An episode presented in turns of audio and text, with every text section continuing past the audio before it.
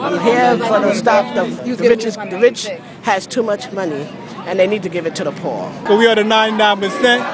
That 1% is the billionaires, and it's time for them to pay their fair share. Like I'm a part of the 99%, and there's a lot that's happening right now that's not in the major- in the interest of the majority of the people. I got fired last night. I have no insurance, I have no money, and no safety net.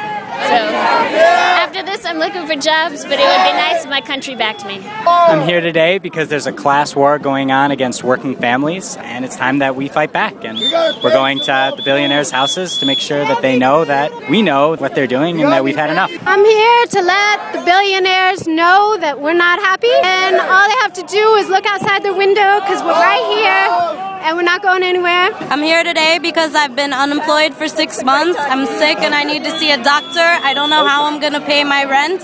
And I have a million friends who are in the same position as me.